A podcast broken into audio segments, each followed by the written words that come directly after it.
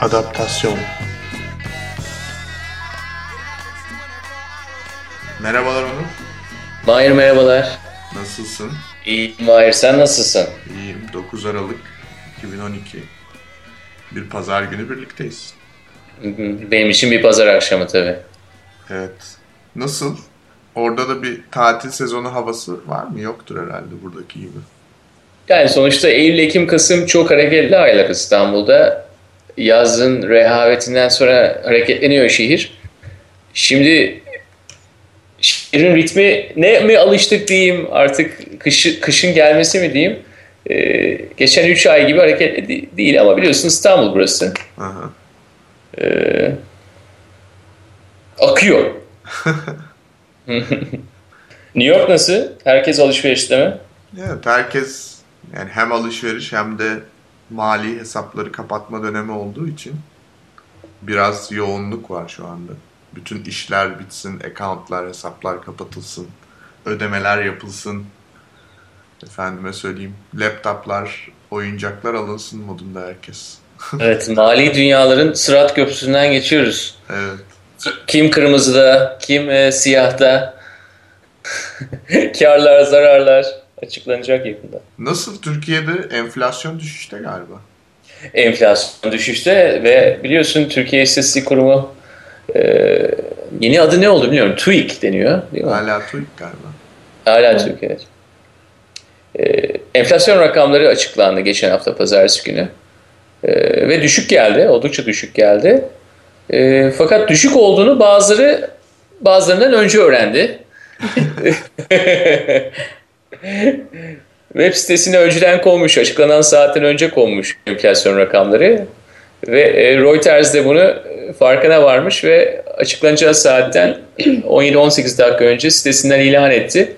E, ve biliyorsun bu gibi durumlarda e, enflasyon düşük geldi mesela burada. Hı hı. Bu şu anlama gelir. Bono faizleri de değil mi? Buna göre bunu takip edecektir. Yani bono faizleri de düşüyor.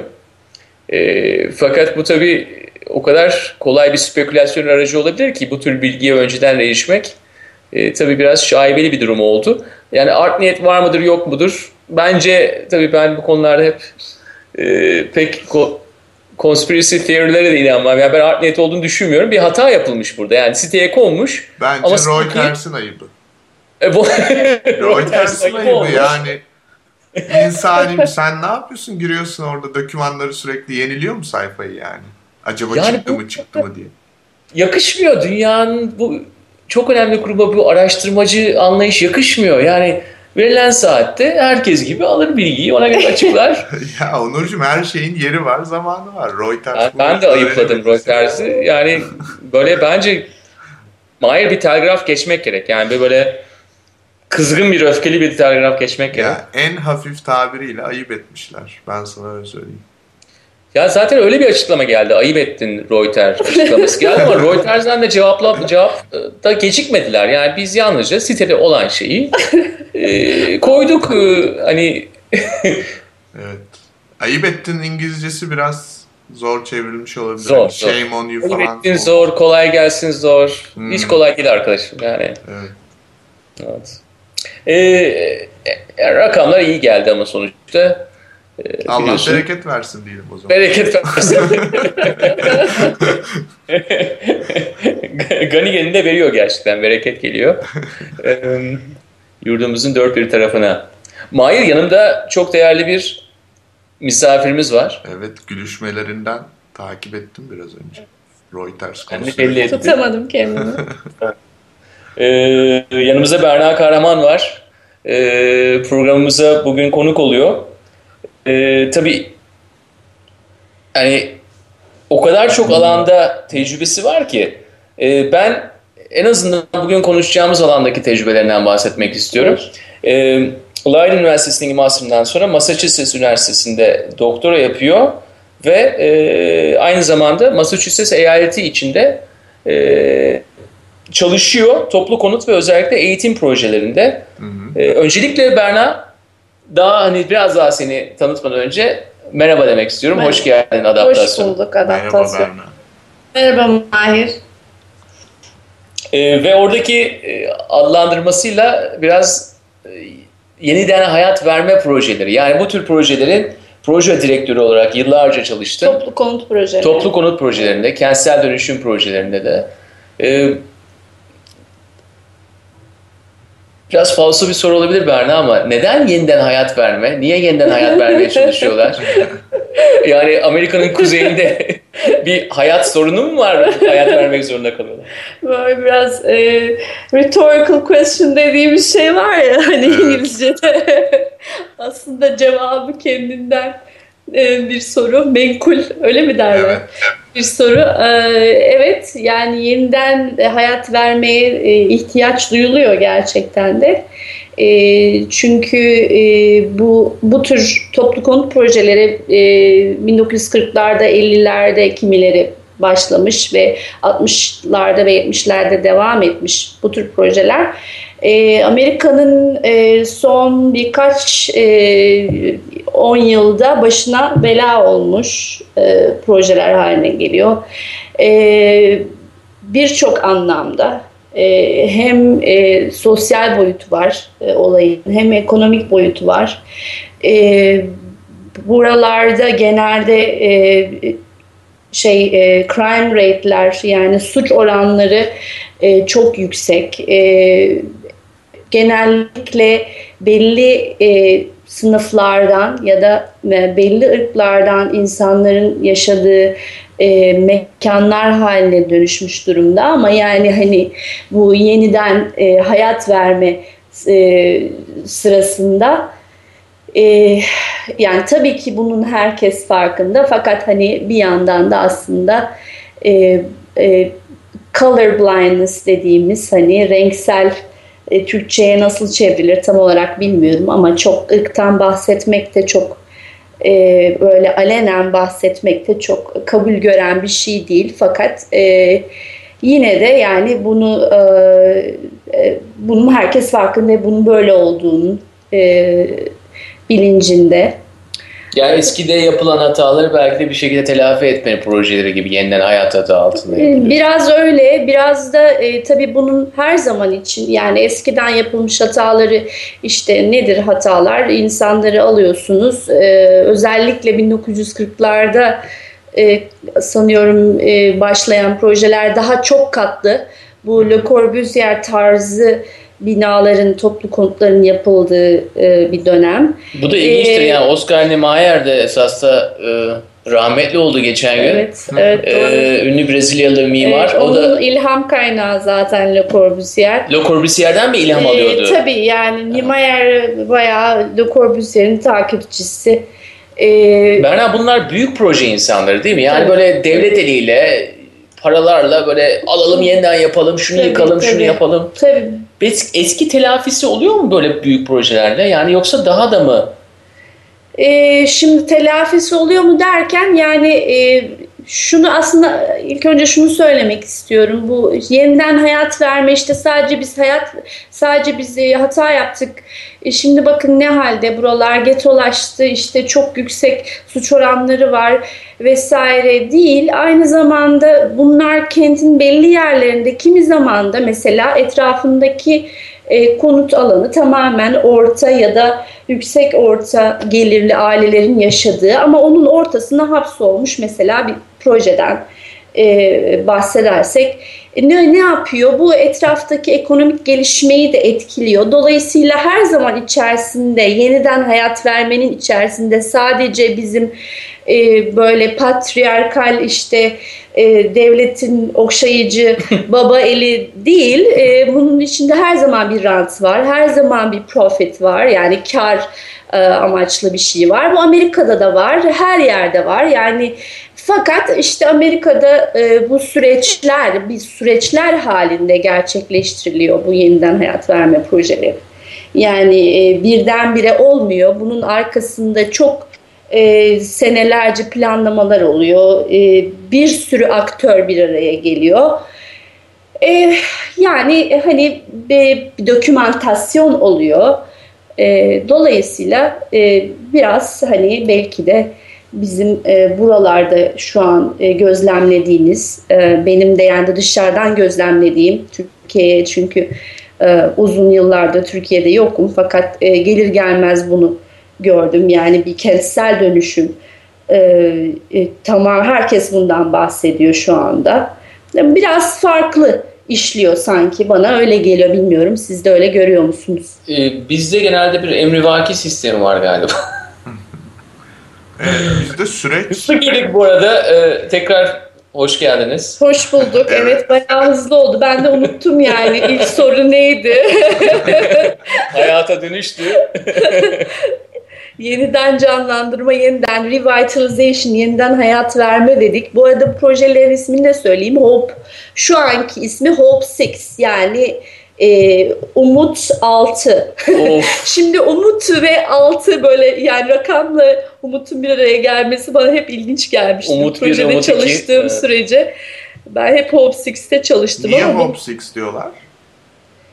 Yani e, daha bu aşama aşama geliyor fundingle birlikte. Yani buna verilen e, bu bunlar belli federal hükümetin belli kaynaklar ayrılıyor. Dolayısıyla e, onun için numaralandırılıyor. Yani proje e, yeni bir kaynak, yeni bir e, kaynak şeyi finansal açıdan yeni bir numara getiriyor. Önümüze bir ben Los Angeles'ta çalışırken 90'larda önümüze bir proje gelmişti. Senaryo projesi. Adı da Hope Incorporated. Yani Umut Şirket. ne oluyor? Ana, şirketi, anonim şirketi gibi böyle şirketleşmiş bir yani herhalde Umut'tan daha iyi satılan bir şey yok dünyada. Evet. Yani bazen işte Obama satıyor bizi. Hani Obama'yı seviyoruz tabii. Onun sattığını alıyoruz. Bazen de başkaları satıyor.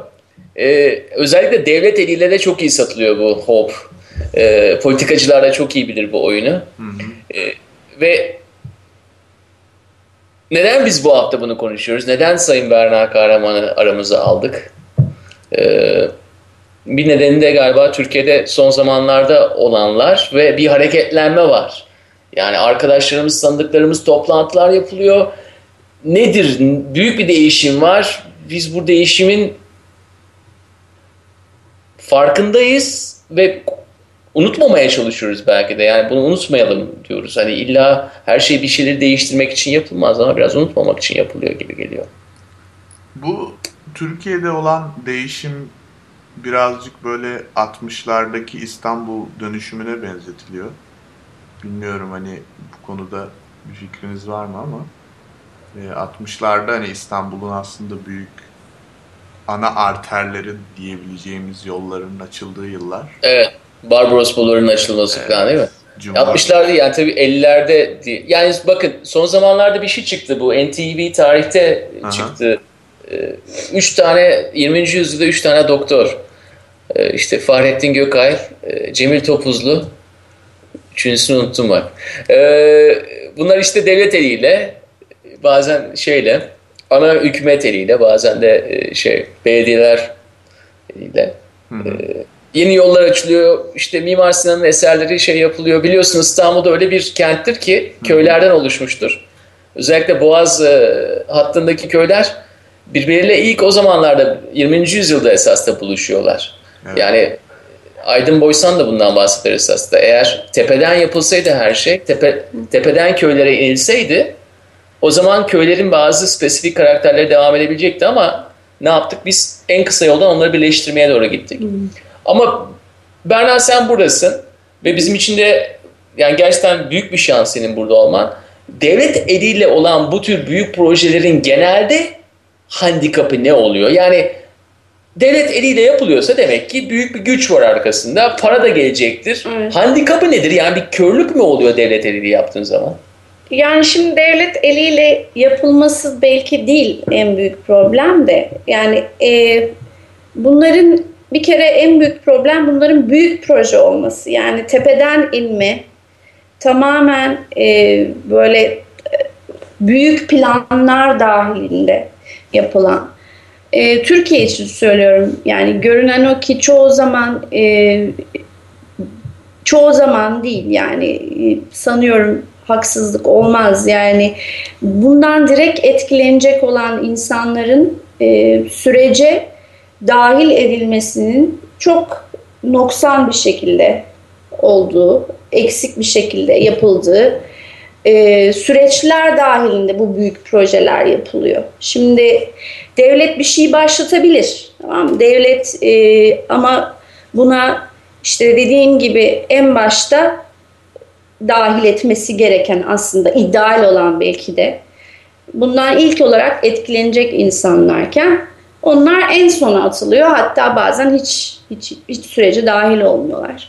E, onun dışında işte Türkiye'de yani bir sivil toplumdan bahsediyoruz. Hep işte sivil toplum kuruluşları vesaire.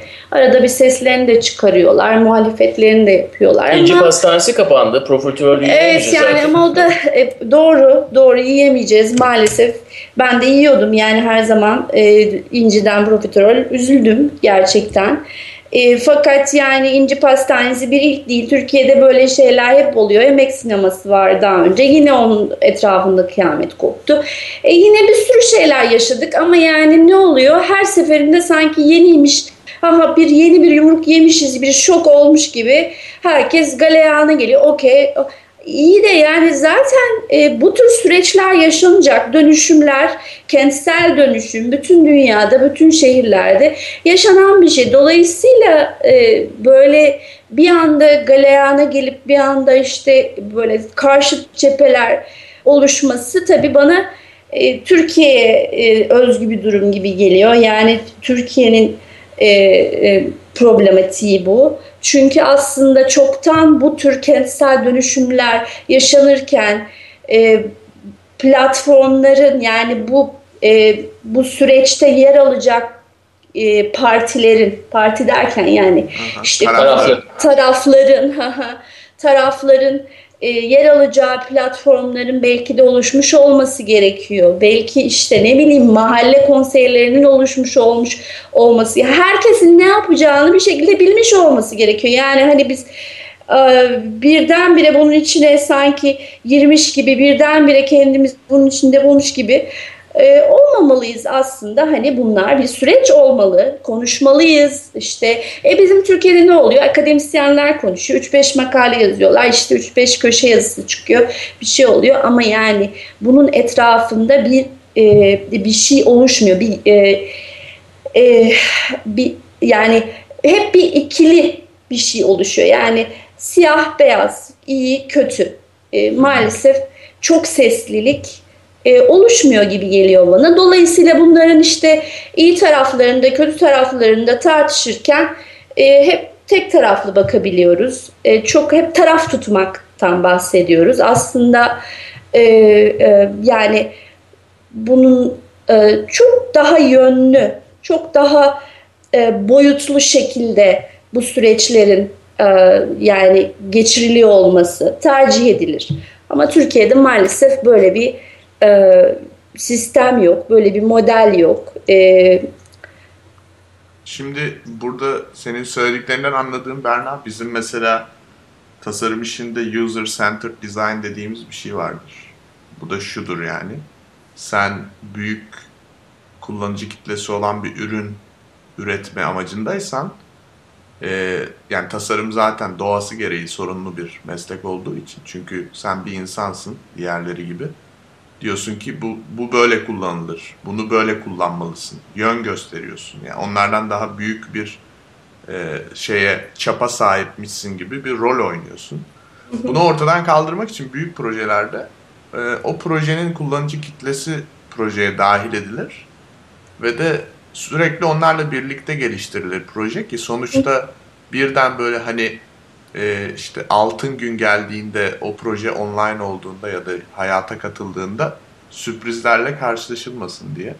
Ben mimari projelerde de genel olarak özellikle toplu konut meselelerinde ya da işte bu kentsel dönüşüm projelerinde en büyük eksikliğin böyle bir süreç politikasının olmamasından kaynaklandığını düşünüyorum. Ee, yani aslında yani ne bileyim işte kamuya açık alanlar ya da toplu konutlarda yaşayacak olan insanlar o projelerin nasıl olması gerektiğine dair hiçbir fikir belirtecek e, alanları ya da şey fırsatları olmuyor. En temel sorun biraz burada sanırım. Hani o e, mimarların Tanrı'yı oynama modeli gibi iktidar da evet. e, kendince hani halkı için doğru olanı en iyi kendisinin bildiğine inanıyor. Oysa ki hani o projeyi de tasarlayan ya bir mimar ya beş mimar hadi bilemedin 20 kişi yani ama etkilenecek olan insan milyonlarca kişi. Hani burada sanırım e, senin söylediğin şey çok doğru. Yani tepkisel politikalar yürütmek yerine aslında sürecin nasıl olması gerektiğine dair fikir üretmek en azından uzun vadede daha doğru bir çözüm gibi görünüyor. Evet. Daha kalıcı platformlar yani üretmeye yönelik e, bence adımlar atılmalı. Yani bana sorarsanız yani çünkü bu devam edecek. Yani bu bizim e, kaçacağımız bir şey değil. Yani e, bundan kaçamıyoruz. Özellikle İstanbul'u düşündüğünüzde kentsel dönüşüme İstanbul işte deprem bir deprem gerçeği var değil mi? Yani belli bir yapı stoğu var mesela illa top yani konut açısından bakarsak olaya.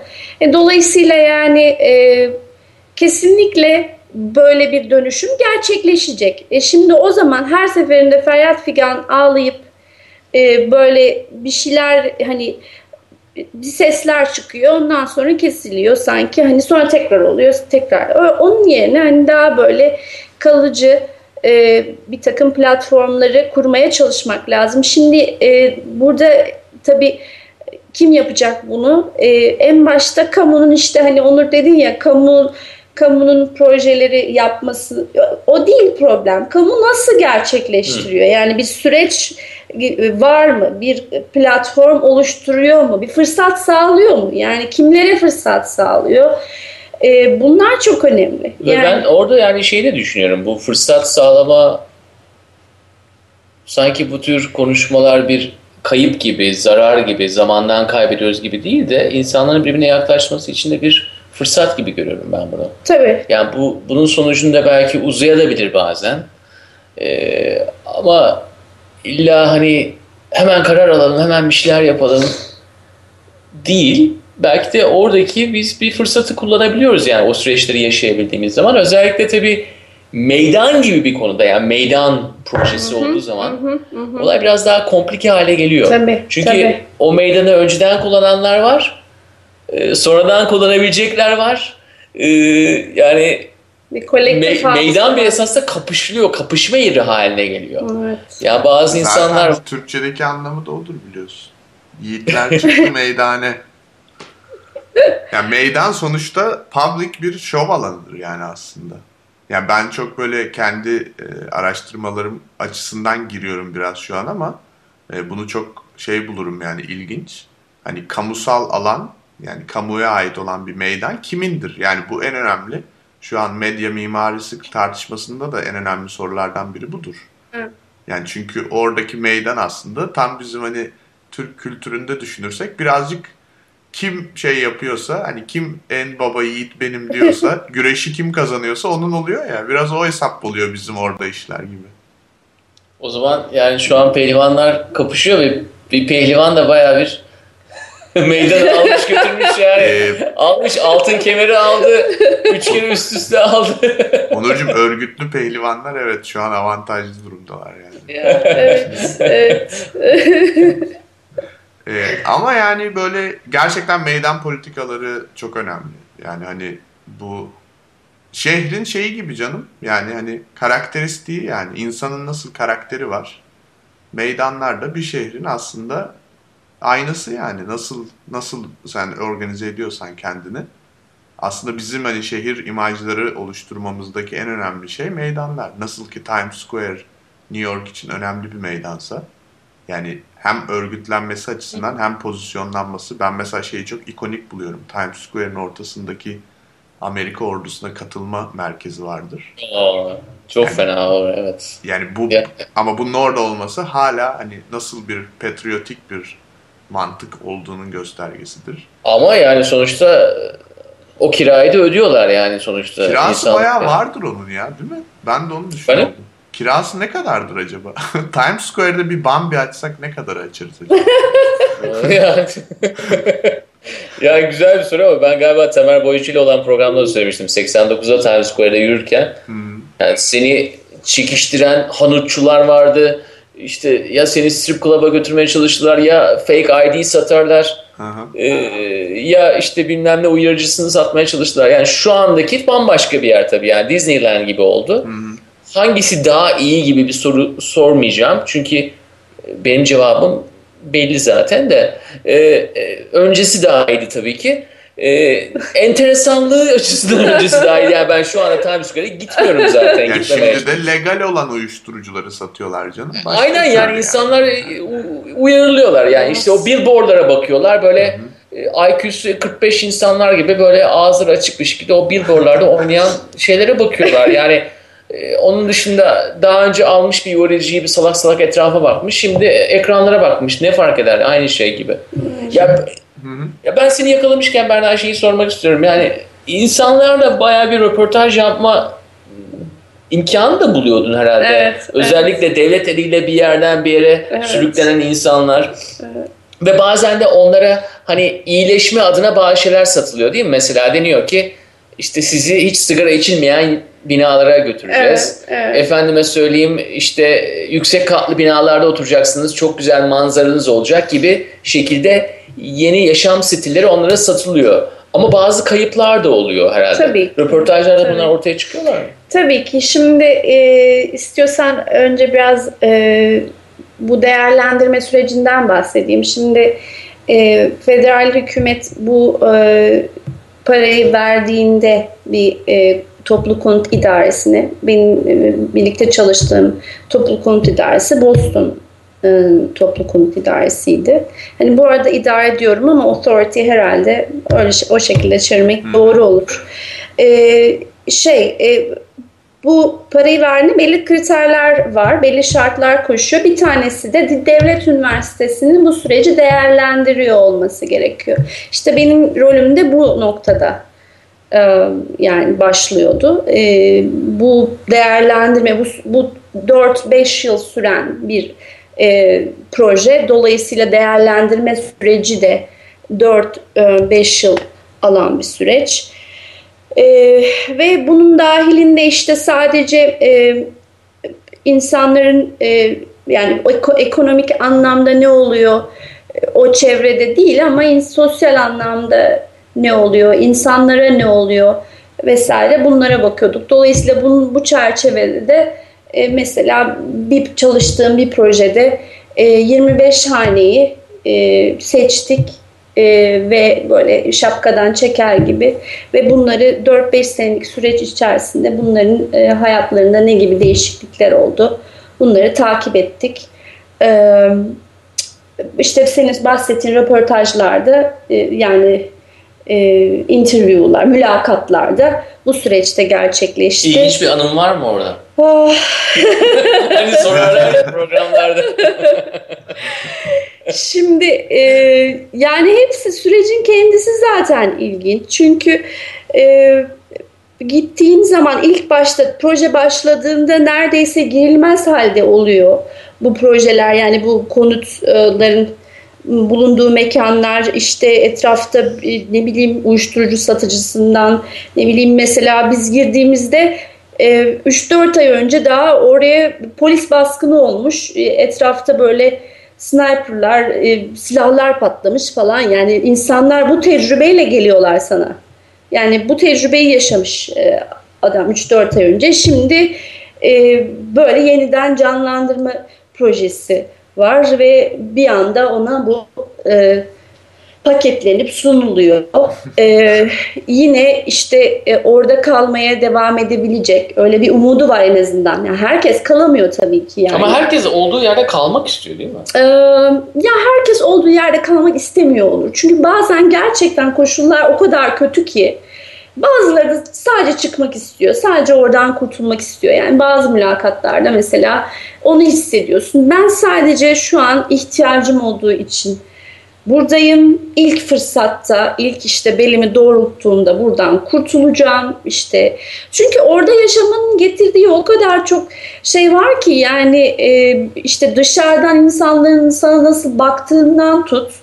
İşte ne bileyim e, koridorlarında e, işte uyuşturucu kullanan insanları görmek, kapını açıp içeri girdiğinde falan böyle ortamlardan çıkıyor bu insanlar. Dolayısıyla bazıları da böyle bunlarla ilgisi yok yani orada yaşayan insanların. Sadece düşük gelirli oldukları için orada yaşıyorlar. E, dolayısıyla yani bu insanlar şimdi e, orada yaşamaya kal yani orada yaşamaya devam etmek istiyor herkes diyemeyeceğim ama Tabii ki mesela ilk sorduğun soru işte kayıplar var mı? E, kayıplar olmaz olur mu? Tabii ki var.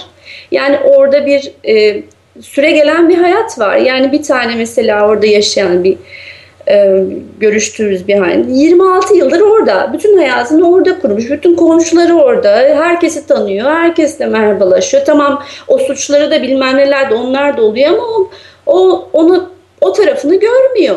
Yani o onun için o onun mahallesi, onun işte konusu, oturduğu yerde orada, konusu komşusu. E, çocuklarla biz proje yaptık.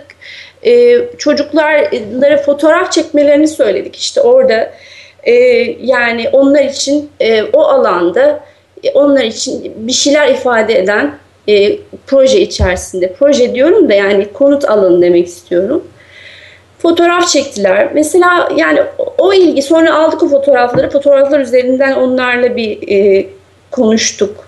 Ne hissediyorsunuz diye. E, orada büyümüş yani orada saklambaç görevi oynamış falan. Oraları çekmiş getirmiş.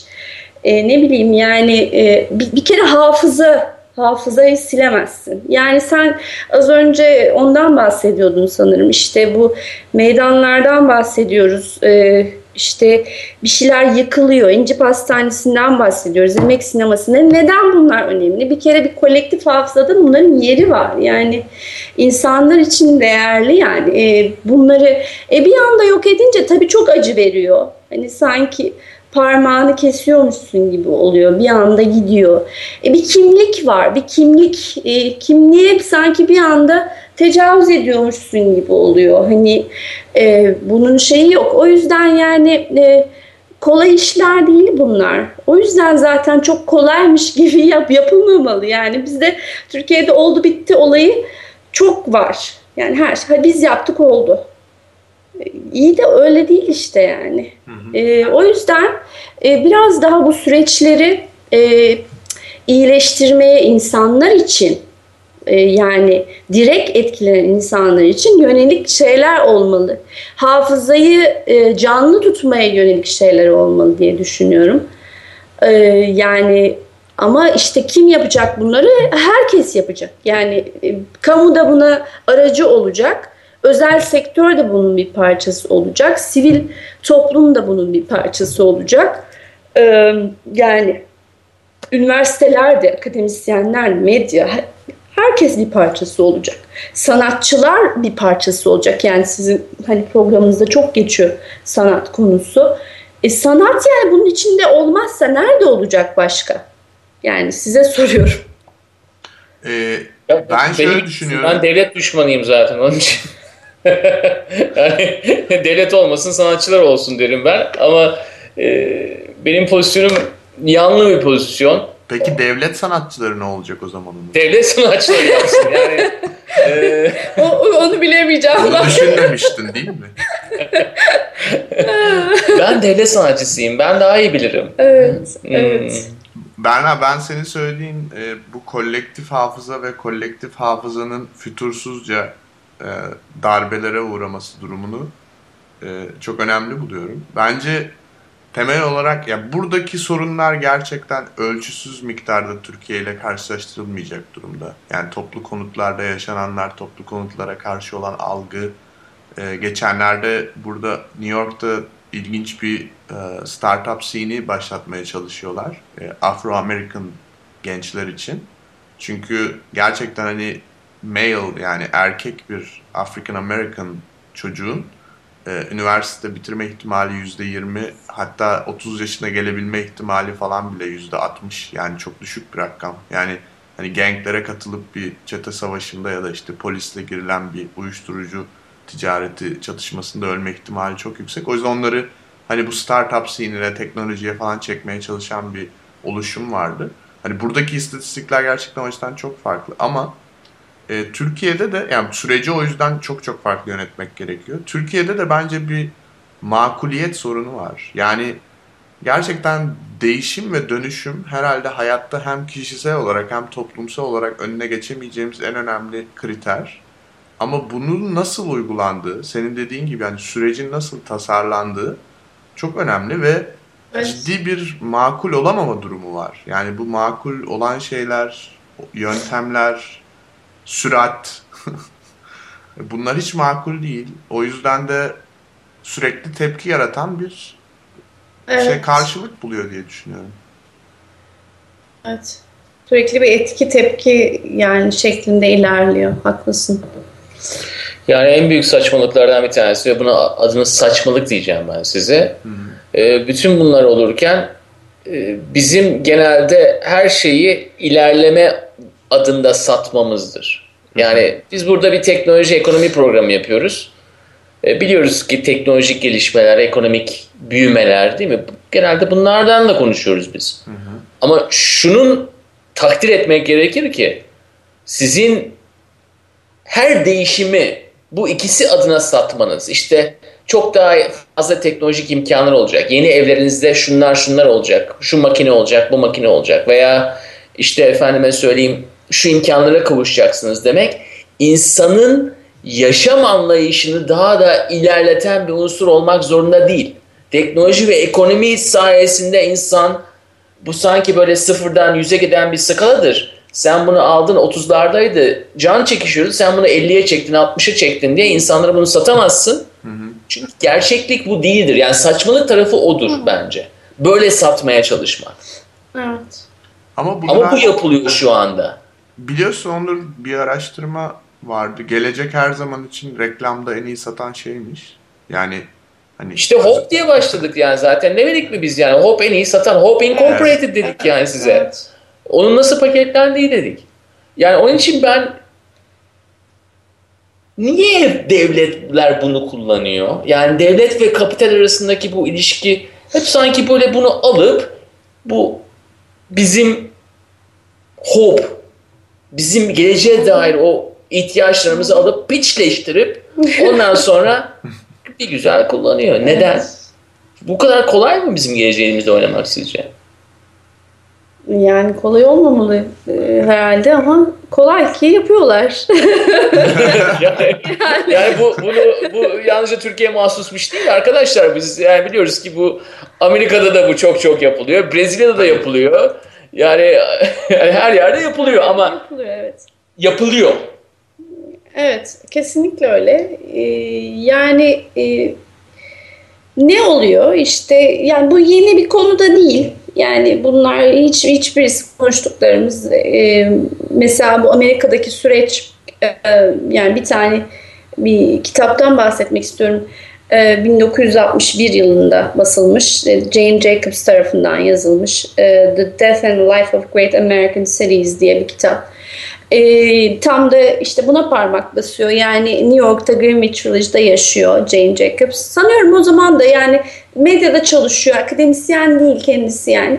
Sadece sokağını gözlemleyerek, gözlemleri üzerine e, bu yaşanan dönüşüm üzerine, yaşanan kentsel dönüşüm üzerine yazılmış bir kitap.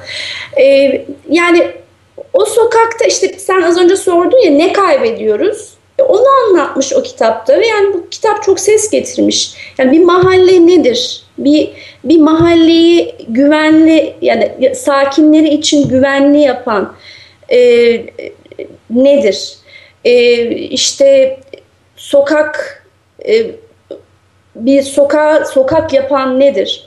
o mahalleyi, mahalleyi şehrin içerisinde işlevi nedir? Bunları anlatıyor. Sadece bir sokağı gözlemleyerek anlatıyor ve ne kadar aslında oradaki bağların organik bağlar olduğunu, işte insanların e, ne kadar mesela birbirini e, ne bileyim gözettiğini, hiç farkına bile varmadan işte birbirinin çocuğunu hani göz kulak olduğunu vesaire bu tür şeylerden küçük e, tecrübelerden yola çıkarak aslında nelerin kaybolduğunu yani bu tür dönüşümler sürecinde kaybolduğunu anlatan bir kitap gerçekten 1961'de yazılmış çünkü demek ki ta o zamandan yani 50 sene öncesinden e, Amerika'da e, bu sürecin sancıları yaşanmaya başlamış bu tür süreçlerin e, neler götürdüğü konuşulmaya başlanmış.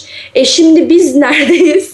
Yani ben bakıyorum hani e, biz bayağı belki biraz daha geriden takip ediyoruz gibi geliyor bana e, şeyi. Hem yani e, bu tür konuşmaları yapıyoruz ama çok dediğim gibi böyle e, bir anda parlıyor, bitiyor gibi oluyor. E, halbuki biz de kendi süreçlerimizi yaşıyoruz. Büyük dönüşümler gerçekleştiriliyor oluyor. Belki yani çok daha fazla ben saha çalışması mesela olmasını beklerim. Ee, yani böyle İstanbul içerisinde, TOKİ konutları içerisinde ne olup bittiğine dair hiçbir fikrimiz yok. Yani e, fakat o anlamda da bir şey yok. Yani bir ses yok. Hani arada bir belgeseller görüyoruz ama hani onlar da çok fazla değil.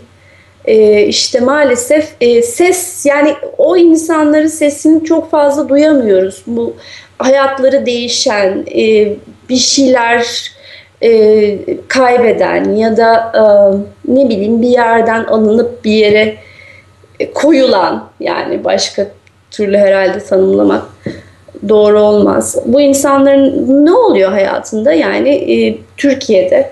Yani geleceğin romanları, filmleri bunları anlatacak zaten. Onlar da Biraz yani geç kalmadan ben diyorum hani romanlara filmlere kalmadan diyorsun. evet, romanlara filmlere kalmadan bu işler.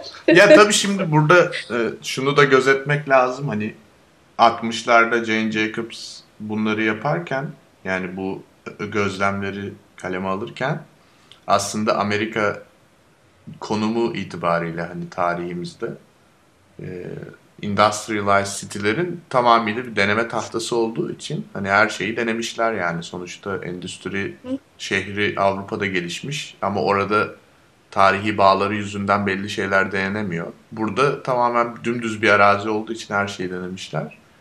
Ve belki de o yüzden bazı yanlışları da hızlı görme fırsatını elde etmişler diye düşünüyorum.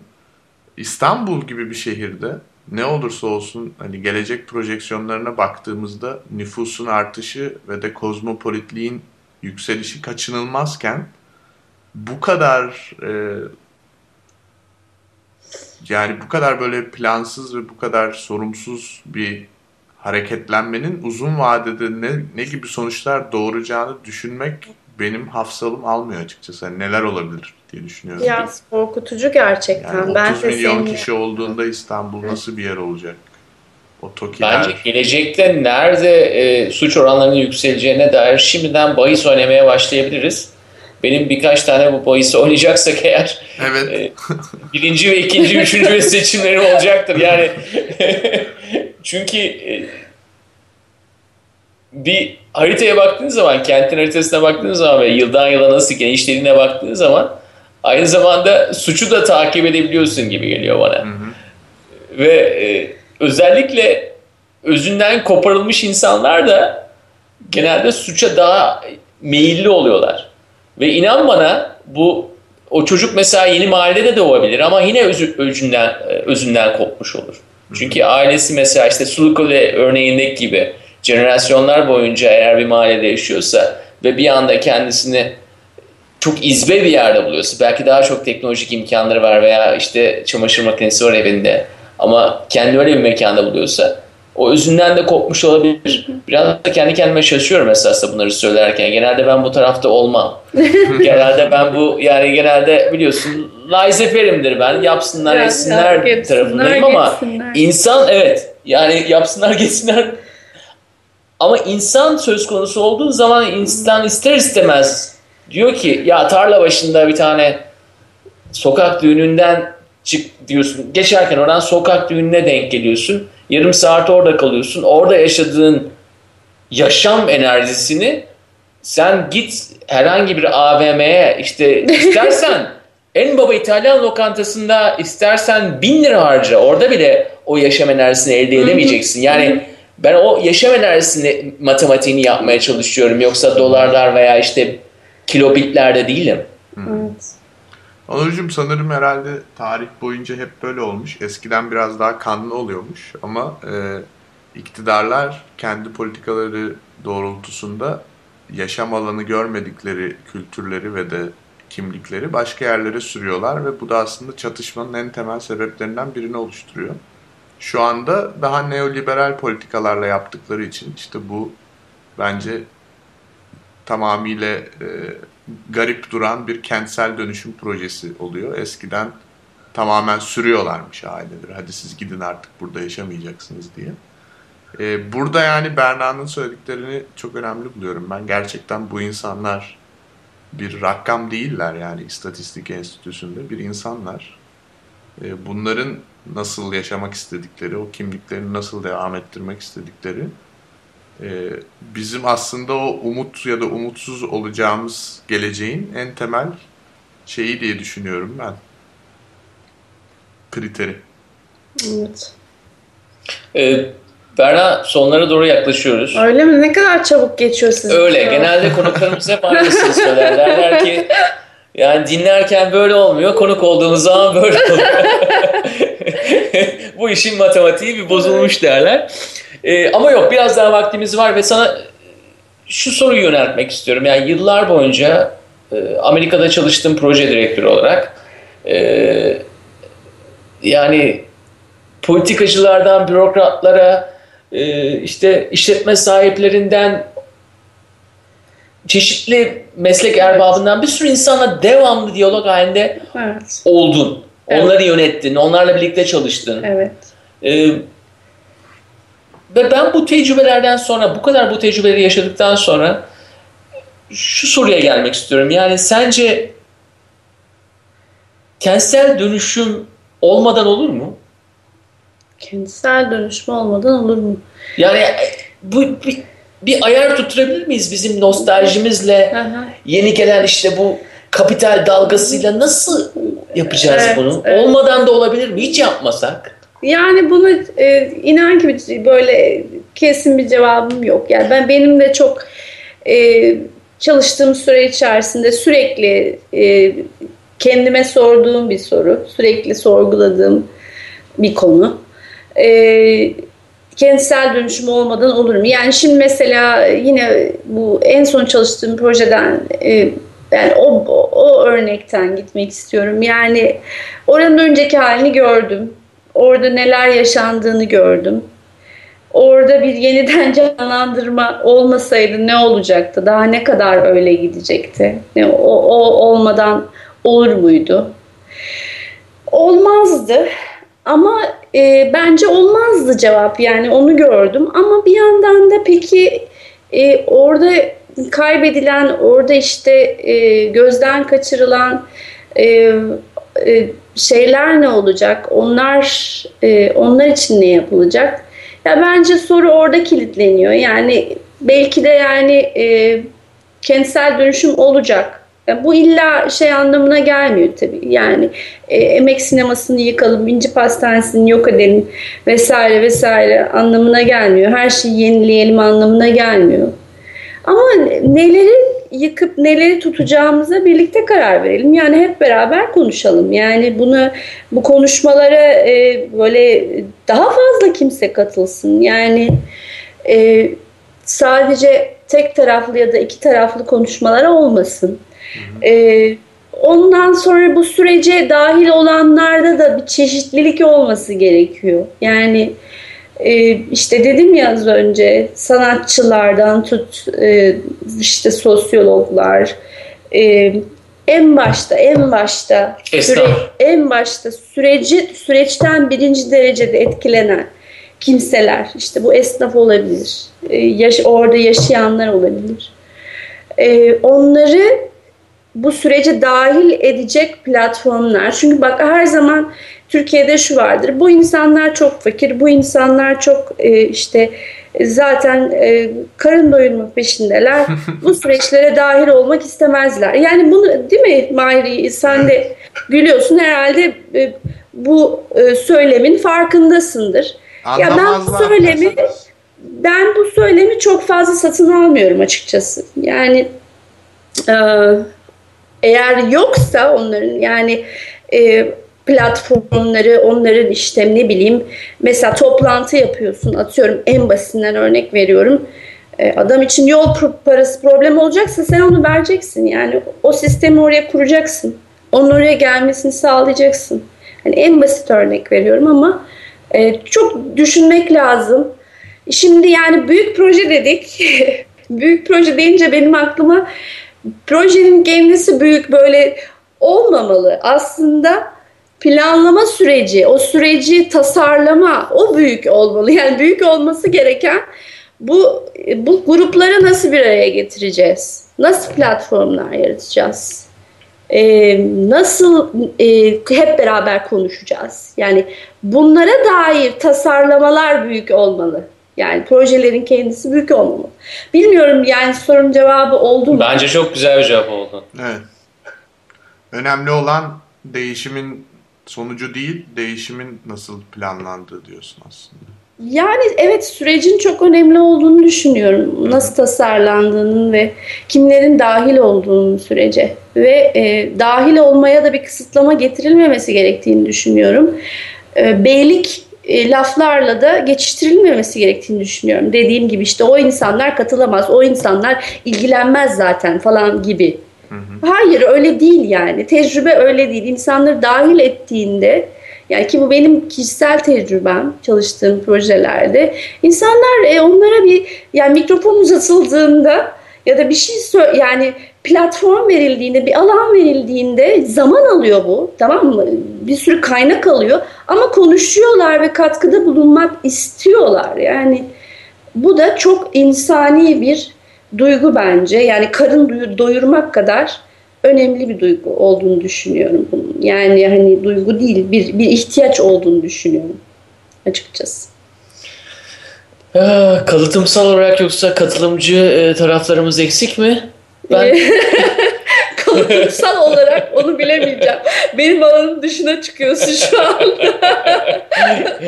Hocam ben programımızın ismi gereği kalıtım teorilerine karşıyım. O yüzden Tabii ki soruna efendim. böyle cevap vereyim yani. Adaptasyon bir programı daha sonlandırıyor. Sevgili Berna Kahraman'a çok teşekkür ediyoruz. Evet. Bu önemli haftada bize herhalde bundan daha iyi bir e, eksper, daha iyi bir uzman e, bize konuk Teşekkür olamazdı. ederim. Yani Çok şefkatli tokatlarla konuyu idare etti diyebiliriz. Yani hızlı hızlı vurmadan ama şöyle yavaş yavaş böyle değil böyle değil diyerek.